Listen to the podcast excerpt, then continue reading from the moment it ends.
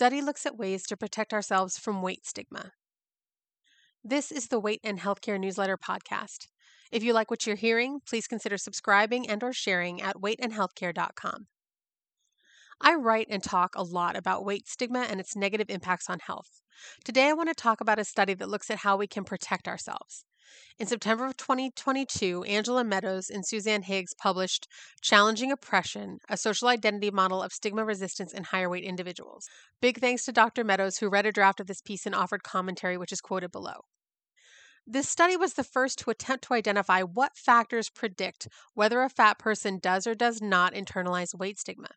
They begin by explaining that while higher weight people make up about two thirds of the population in Western countries, weight stigma is still ubiquitous in every area of life, including education, healthcare, employment, interpersonal interactions, and in the media. They also point out that being immersed in a culture of weight stigma leads many fat people to internalize that stigma, leading them to devalue themselves. They explain that, quote, the most fundamental component of weight related stigma directed at oneself remains the endorsement of negative stereotypes attributed to higher weight individuals, applying those stereotypes to oneself, and exhibiting reduced self worth as a result of one's higher weight status. Unquote. The next piece of this is the fact that internalized weight stigma has been linked to, quote, a wide range of negative health and behavioral outcomes in both treatment seeking and community sample, unquote. Given this, the ability to avoid internalizing weight stigma is, quote, generally associated with superior psychological and physiological outcomes compared with stigma internalization or inaction, unquote.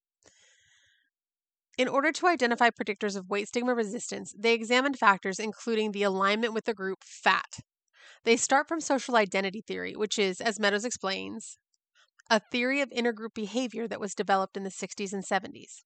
Evidence from many types of marginalized groups suggests that where people can leave a devalued group, that is usually the strategy they pursue. This is what we know from experience, but it hadn't previously been applied to the idea that weight controllability beliefs constitute that permeable impermeable group boundary, so should predict activism or alternative behaviors. In the context of that framework, the assumption was that those who think weight is changeable are likely to be working to leave the fat group to enter the not fat group, whereas those who have come to the conclusion that long term significant weight loss is improbable, including through their own experience of weight cycling, may come to view themselves as permanent members of the fat group. For those members of the fat group, the next determinant of stigma resistance becomes if they believe that they deserve lower status or if they think that lower status is being unfairly foisted on them. The study authors created an online survey to measure perceived stigma, level of identification as a quote overweight or fat person, perceived legitimacy of anti fat discrimination, group permeability, stigma resistance, internalized weight stigma, and global self esteem. Based on their answers, subjects were sorted into three groups. About a third were internalizers who tended to agree with statements relating to internalized weight stigma beliefs. About 17% of the subjects were classified as indifferent. They tended to agree or had no strong opinion about statements relating to either weight stigma internalization or weight stigma resistance. Finally, 50% were resistors, those who tended to disagree with or have no strong opinions about internalization statements and tended to agree with statements about weight stigma resistance. In the subsequent analysis, perceived legitimacy of weight stigma was the most important predictor of internalized stigma. Meadows explains I think it's easier to understand conceptually if you think of it as kind of a continuum, though it's not fully linear with internalizers at one end and resistors at the other. The point here is that legitimacy beliefs were the best predictor of whether people tended to be internalizers or resistors. Internalizers had higher perceived legitimacy beliefs, although still not high, whereas resistors were way down at the bottom of the measurement scale. Investment in the fat group also predicted resistance, but people were able to reach resistor status even if they didn't invest in the fat group. Meadows says, to me, this is the most exciting and important piece. Group identity is usually considered the major determinant of activism or resistance. That resistors existed who weren't identified with the group was super interesting. You could use an allyship angle. Everyone needs to fight stigma, whatever their body looks like or their relationship with it. It's a place we can start even if we haven't quite got to full acceptance yet, as in the case of many of us who have discovered fat acceptance or liberation movement. We get it in principle, but it's hard to overcome all that brainwashing. But we can still fight stigma because stigma itself is bad. Group investment brings benefits on its own terms.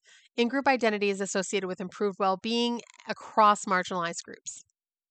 This study is groundbreaking, and the authors themselves point out that there is much more work to be done. Still, what actions might we take based on these findings? First, we can recognize that weight stigma is all around us and that internalizing it can do real physical and mental harm. We can become conscious of our own current thoughts about higher weight people, including ourselves and others, and start to question the legitimacy of the weight stigma based beliefs that we've internalized. Understanding that we get many weight stigma messages from so many places, we can acknowledge and keep reminding ourselves that the work of learning that weight stigma is not legitimate is ongoing. We can seek out messages, books, articles, social media accounts, and more that help us to constantly and consistently remember that weight stigma is real, that it is wrong, and that while it may become our problem, it is not our fault and it should not happen. We can also choose that instead of thinking of ourselves as potential future thin people, we can identify as fat people and insist that as fat people, we have the right to exist without shame, stigma, bullying, or oppression, no matter why we are fat, if there are any, quote, health impacts of being fat, or if we could become thin. Until we live in a world that affirms our right to thrive in fat bodies, we can push back against any message that tries to convince us otherwise. Did you find this post helpful? You can subscribe for free to get future posts delivered direct to your inbox, or choose a paid subscription to support the newsletter and get special benefits. Go to weightandhealthcare.com and click subscribe.